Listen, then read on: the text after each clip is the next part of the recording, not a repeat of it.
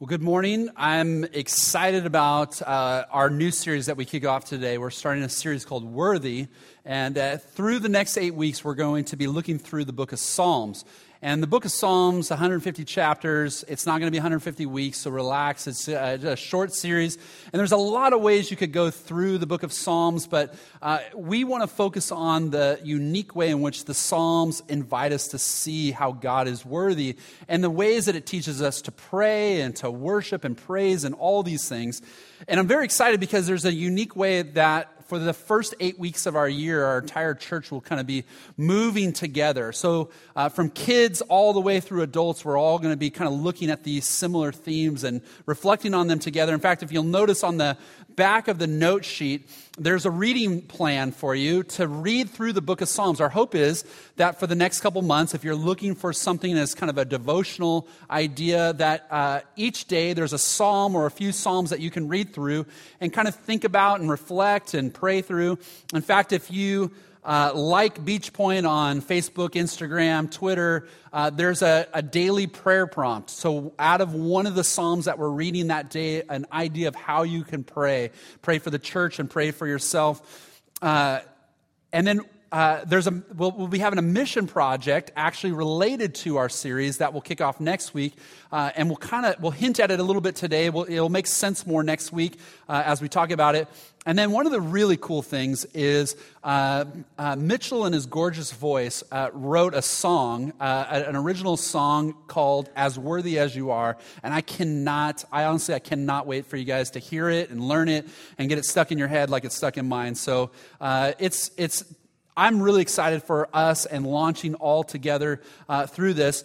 And so, when you begin to think of this theme of worthy, uh, we've been talking about it as a staff since fall, and, and I found myself thinking about what kinds of things in my life that I ascribe worth to, and, and things that I think are worthy of my attention or praise. Uh, I found myself uh, thinking back to about 15 years ago and uh, I used to own a little business, a little company called Junior Hockey Pros, and we would go after school uh, and uh, to these private schools, and we would we would teach kids to play roller hockey and set up leagues and all kinds of things. And it, it became a little, a small, little successful thing enough that the Anaheim Ducks saw what we were doing and hired our company to work with them. And I thought that was pretty cool.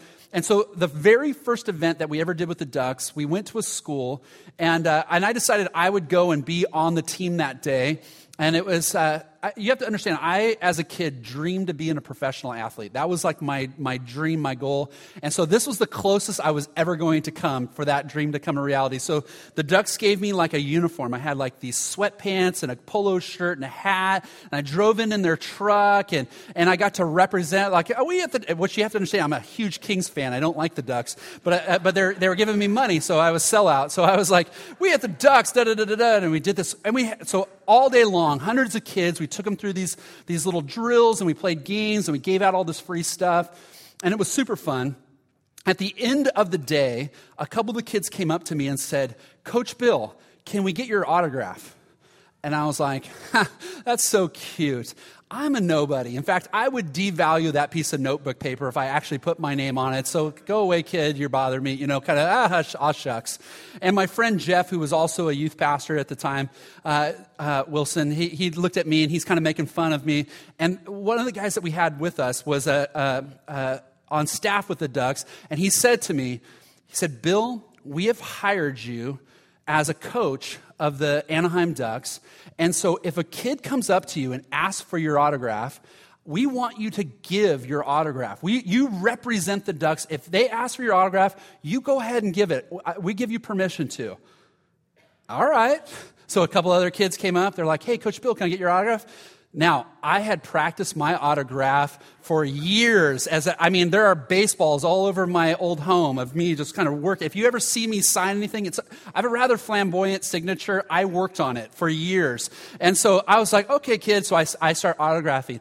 Before we knew it, myself and Jeff we had a line of over a hundred kids, like this huge line of kids in line to get our autographs. Like we're total nobodies. And, and, these, all these kids are in line.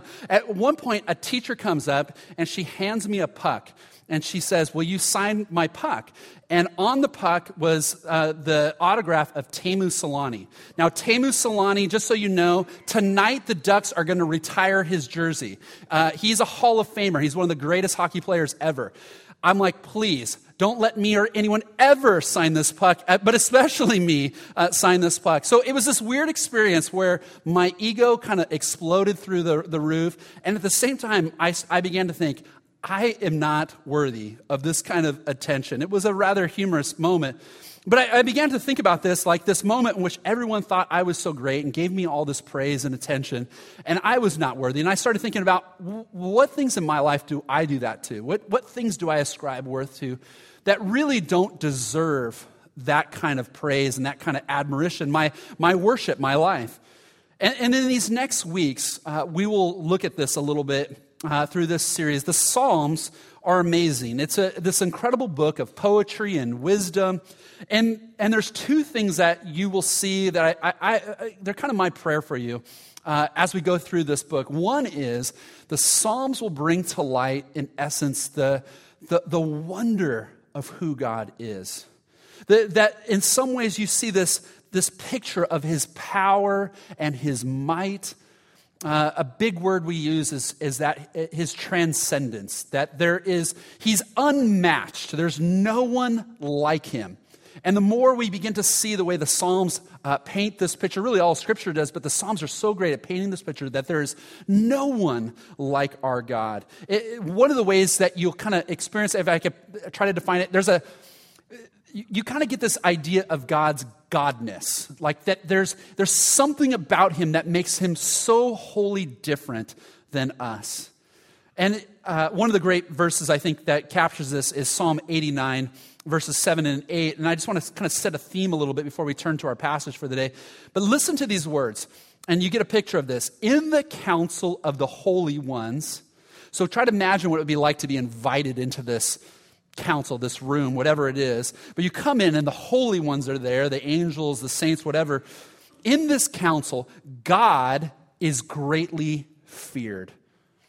Can you imagine what it would be like to be in this room and you see all these, all, everything in there makes you feel like you should worship them, and they all bow down there in worship of God? He is more awesome than all who surround him. Who is like you, Lord God Almighty? And you'll hear this question or you'll see it in a, in a, statement. This idea comes out, especially in the Psalms, but all through the scripture, there's this idea who is like you, Lord? Who is like you? And of course, the answer always is no one. No one is like you. You are mighty, and your faithfulness surrounds you. And so, one of the things that we will see is, in essence, the, the greatness of God. But we will also experience the, the intimacy of God. So there's this amazing thing in which the Psalms will help you see that God is not only creator, but he is sustainer of the universe. Uh, he is intimate. He, he counts each hair on our head, that he hides us under the shadow of his wings. He, he lifts up the downtrodden from the dust. We call this uh, immanence. It, it, means that he's near, that he's involved, that, that in essence, he didn't just uh, you know, uh, get the universe going, uh, wind it up, and then remove himself from it. God is intimately involved with his creation. He is intimately involved in our lives. And so there's this, this subtle dance that takes place in Scripture that we see the greatness of God and then the nearness and the closeness and the, and the intimacy of God that, is, that just is so amazing. He is almighty, He's wholly other, He holds all the creation in His hands, and yet He cares and loves about each one of us. He wants to guide us and lead us and shepherd us and walk through the darkest valleys of our life with us. And so when you think of one, you'll find that you can't think of one without the other. And so as we travel through the Psalms, and really as we travel through Scripture, we want to continue to see the way that these two unique things happen. That this great God, and, and even we think of it, this it, uh, what the series we just came out of, and, and the season of Christmas, this great God coming to be with us, taking on flesh. This is, this is what is so amazing about our God. And, and we see this in the Psalms, and really we see this in the whole story of, of what God is doing. Uh, if any of you have young kids, one of the things what we would encourage you to do is there's a book called The Big God Story uh, by Michelle Anthony. And we'd encourage you to pick it up to read with your kids. Uh, our hope would be that you would not read scripture with your kids like you would maybe like aesop's fables or something like that that there's it's just a book of morality and book of good uh, a good uh, principles of how to live but in some ways, we want to see the whole story of, of, of, who God is and what He's doing. That, that from beginning to end, His greatness and His, His immanence, His nearness is all tied together. So God creates the world, but He dwells among us. He walks in the garden with us. And in redemption and salvation, it's this great God working on our behalf until ultimately the, the new heaven, the new earth, where heaven and earth come together, where God dwells among His people the great God, heaven and earth collide together in one. And so when we begin to see that all that God has done, is doing, will do, we kind of begin to understand a bigger picture of Scripture. And so we want to understand this unique way that this great God is near and working on our behalf. So let's start. Let's start seeing this through Psalm 33. Psalm 33. And we're going to look at uh, this great hymn of praise. It's a song, it's a hymn and it celebrates who God is, what He does, and then uh, it really it bookends uh, how we should respond to Him. And so we're going to read it. We're going to see two quick things about uh, who God is and what He does, and then we want to think about how we respond to Him uh, as we see the psalmist reveal to us that He is worthy. It begins this way. Sing joyfully to the Lord, you righteous. It's fitting for the upright to praise him. Praise the Lord with a harp, make music to him with a 10 string lyre, sing to him a new song, play skillfully and shout for joy. For the word of the Lord is right and true. He is faithful in all he does. The Lord loves righteousness and justice. The earth is full of his unfailing love. By the word of the Lord, the heavens were made the starry host by the breath of his mouth. He gathers the waters of the sea into jars, he puts the deep into storehouses. Let all the earth fear the Lord. Let all the people of the world revere him. For he spoke, and it came to be. He commanded, and it stood firm.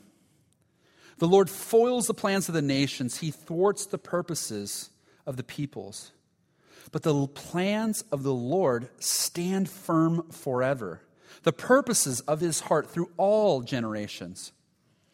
Blessed is the nation whose God is the Lord, the people he chose for his inheritance. From heaven, the Lord looks down and sees all mankind.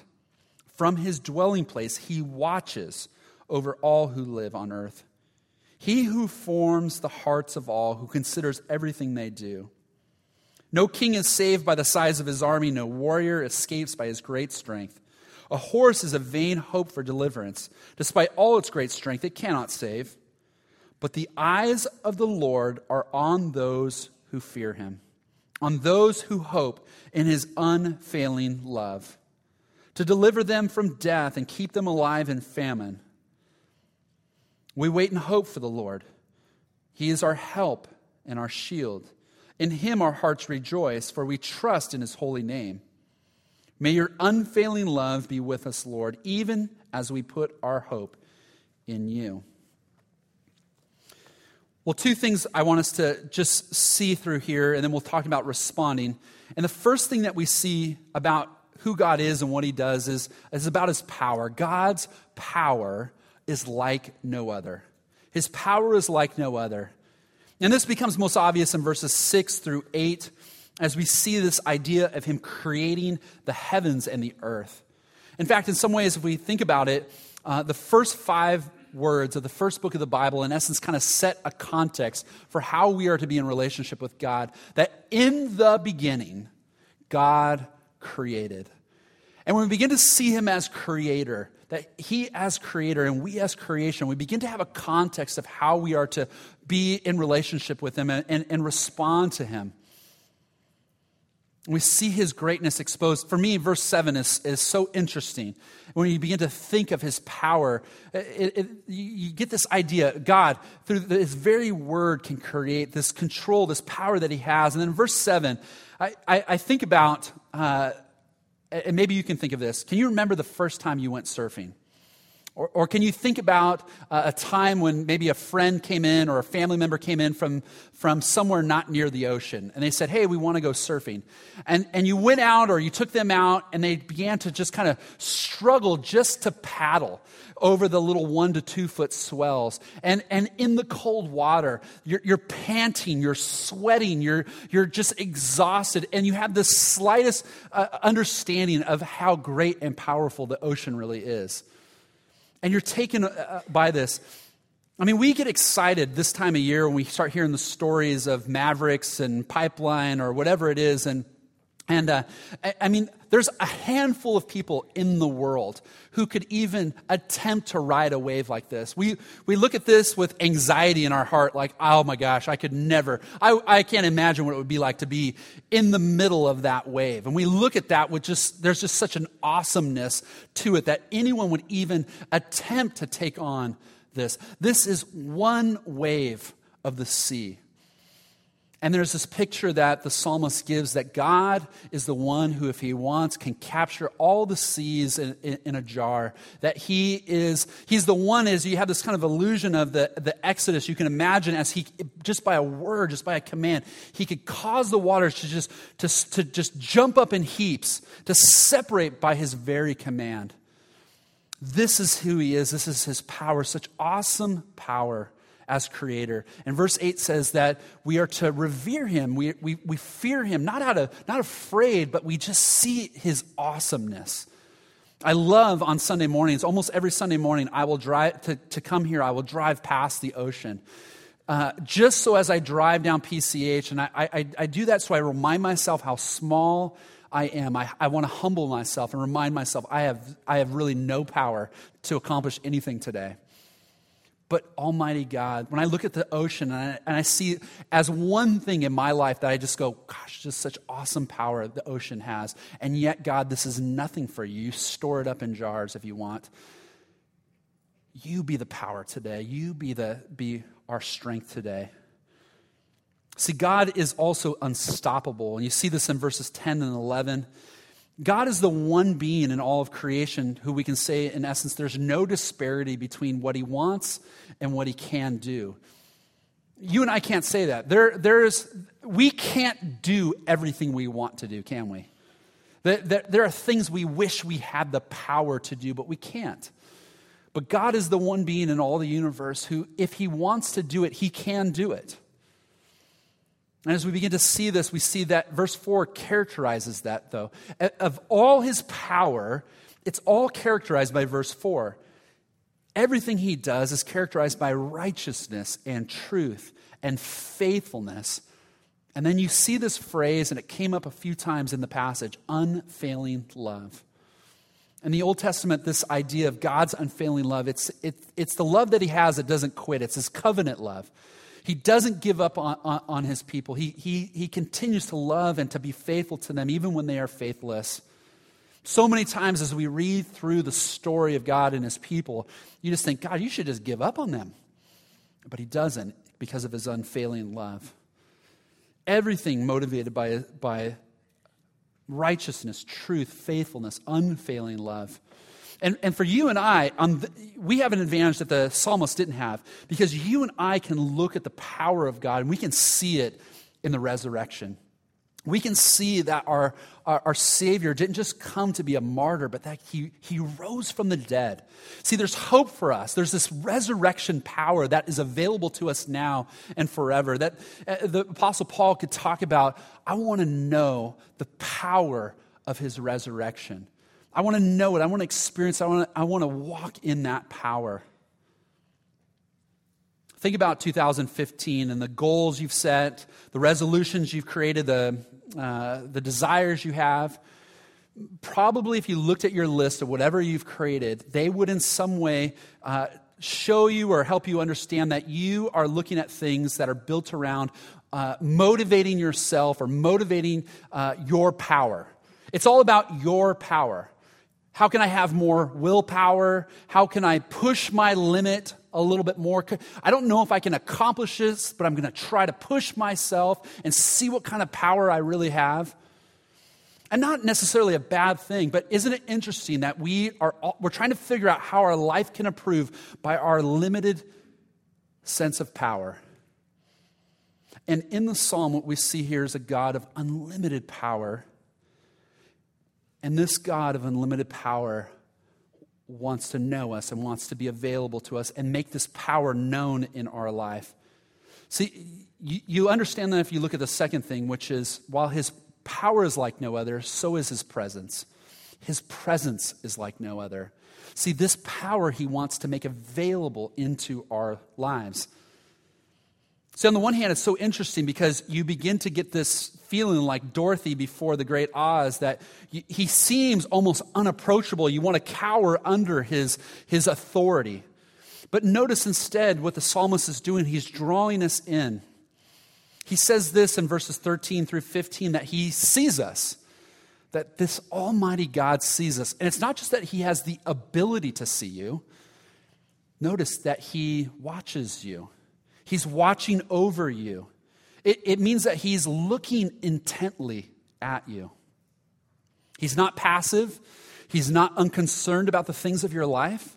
In fact, He's the very one who formed your heart. He cares very much about you. He sees you and He saves us. He sees us and He saves us. He's active on our behalf.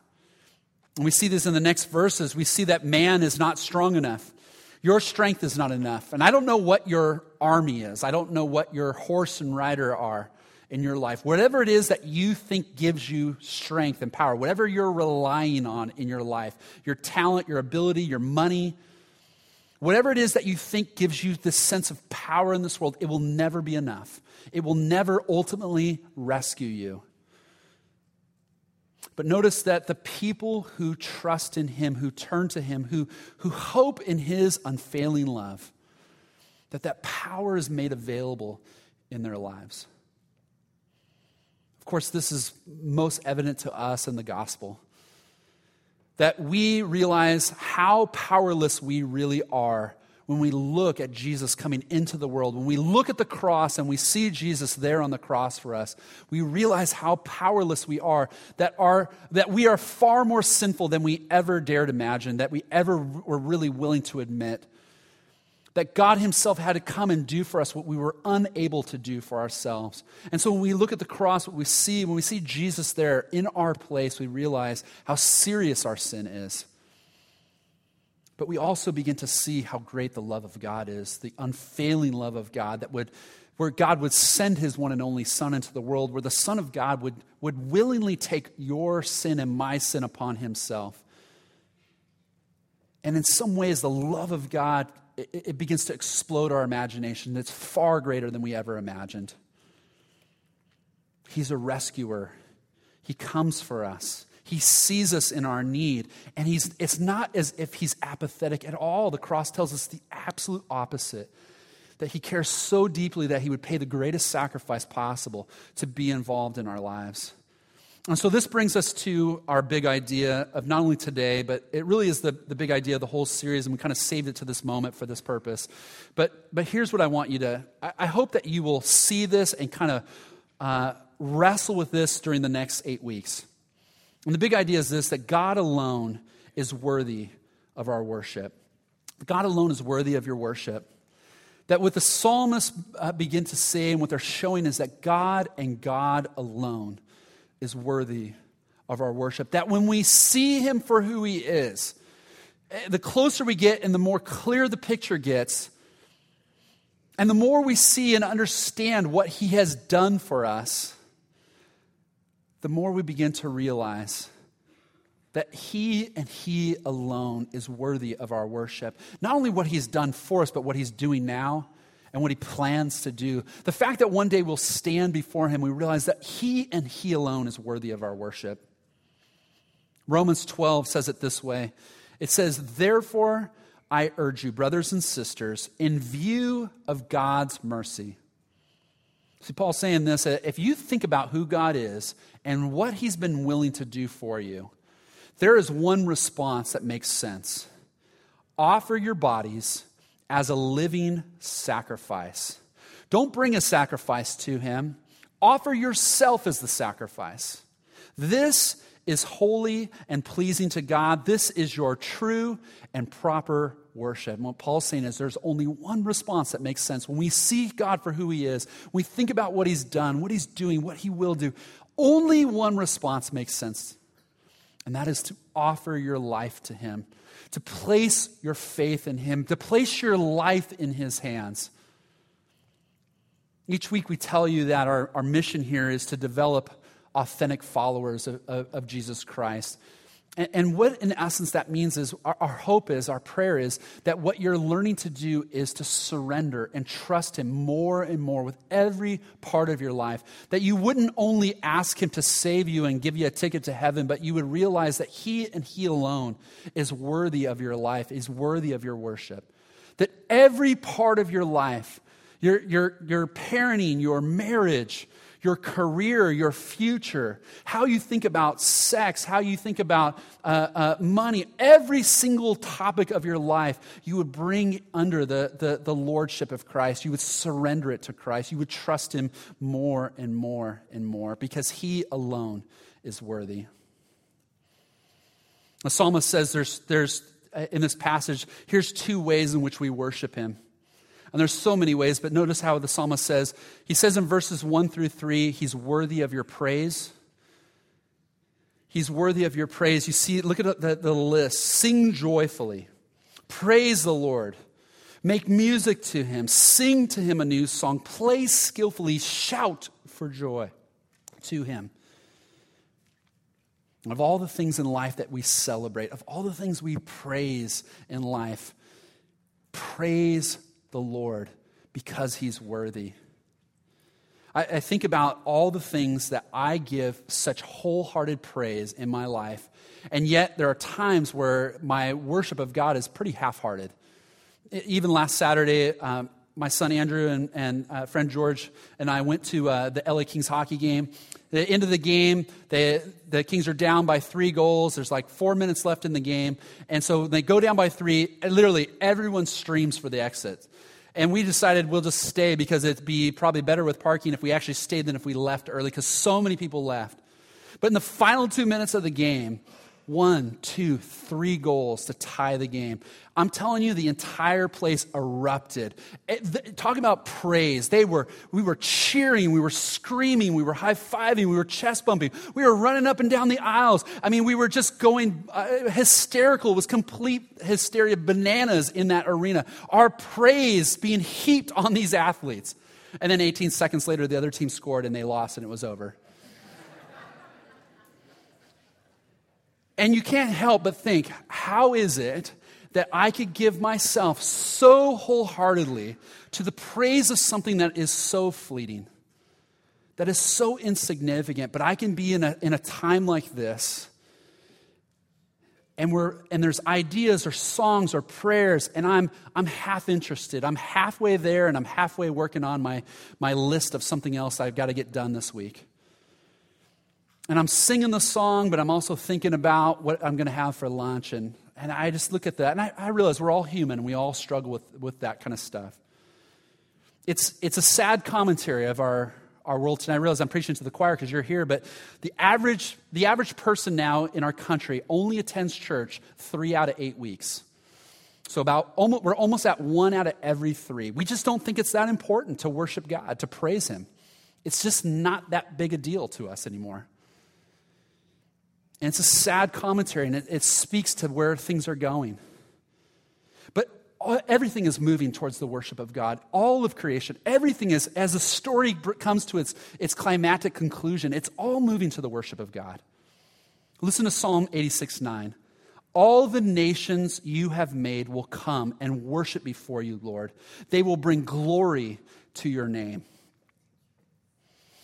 After this, uh, uh, Revelation 7 says this After this, I looked, and there before me was a great multitude that no one could count from every tribe, nation, people, and language, standing before the throne and before the Lamb.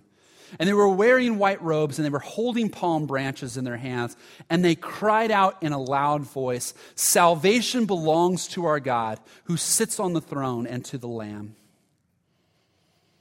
every nation, every tribe, every people all gathered together. I think of the, the two groups that we're working with, the Aita and the Manga, as we're translating the Bible. We're, we're seeing some of the first Christians in, in their history, that they will be there, that everyone from all tribes, all nations, everything's moving towards everyone joining together to give God the worship he deserves. They've all come together to see how great he is and how good he is and what he's done for us. In fact, everything we do, every, every outreach, every mission, every project, every act of service is all ultimately for this purpose to lead people to the worship of God. Uh, one writer says it, I think, really well. He says, Mission exists because worship doesn't. You were made, you were made to worship God. You were made to enjoy God forever. The psalmist says, Praise him. Praise him. And then he ends in kind of like a, a, a bookend on the other end, verses 21 and 22. He says, He is worthy of your trust. He's worthy of your trust. Notice that he says, in essence, our hearts rejoice. We trust you. We trust in who you are. We trust in your unfailing love. Our hope is in you. How are we going to make it through this? We don't know, but you'll get us through this. We trust you. We trust in who you are. We trust in your power. We trust in your unfailing love. And we worship him by showing him that we trust him. And, and I realize, uh, you know, as I thought about this and I, I, I was wrestling with, um, for some of you, this is a challenging season of your life. And I know the feeling is if God is so powerful, then where is he? If God is so present, then how come I don't feel him? And the psalmist is calling us at the very end to a, a, a hopeful waiting, to a faithful endurance. And one of the guys that helped me make some sense of this, and maybe it will, it will help you, is a guy named Larry Crabb. He wrote a book called The Pressure's Off.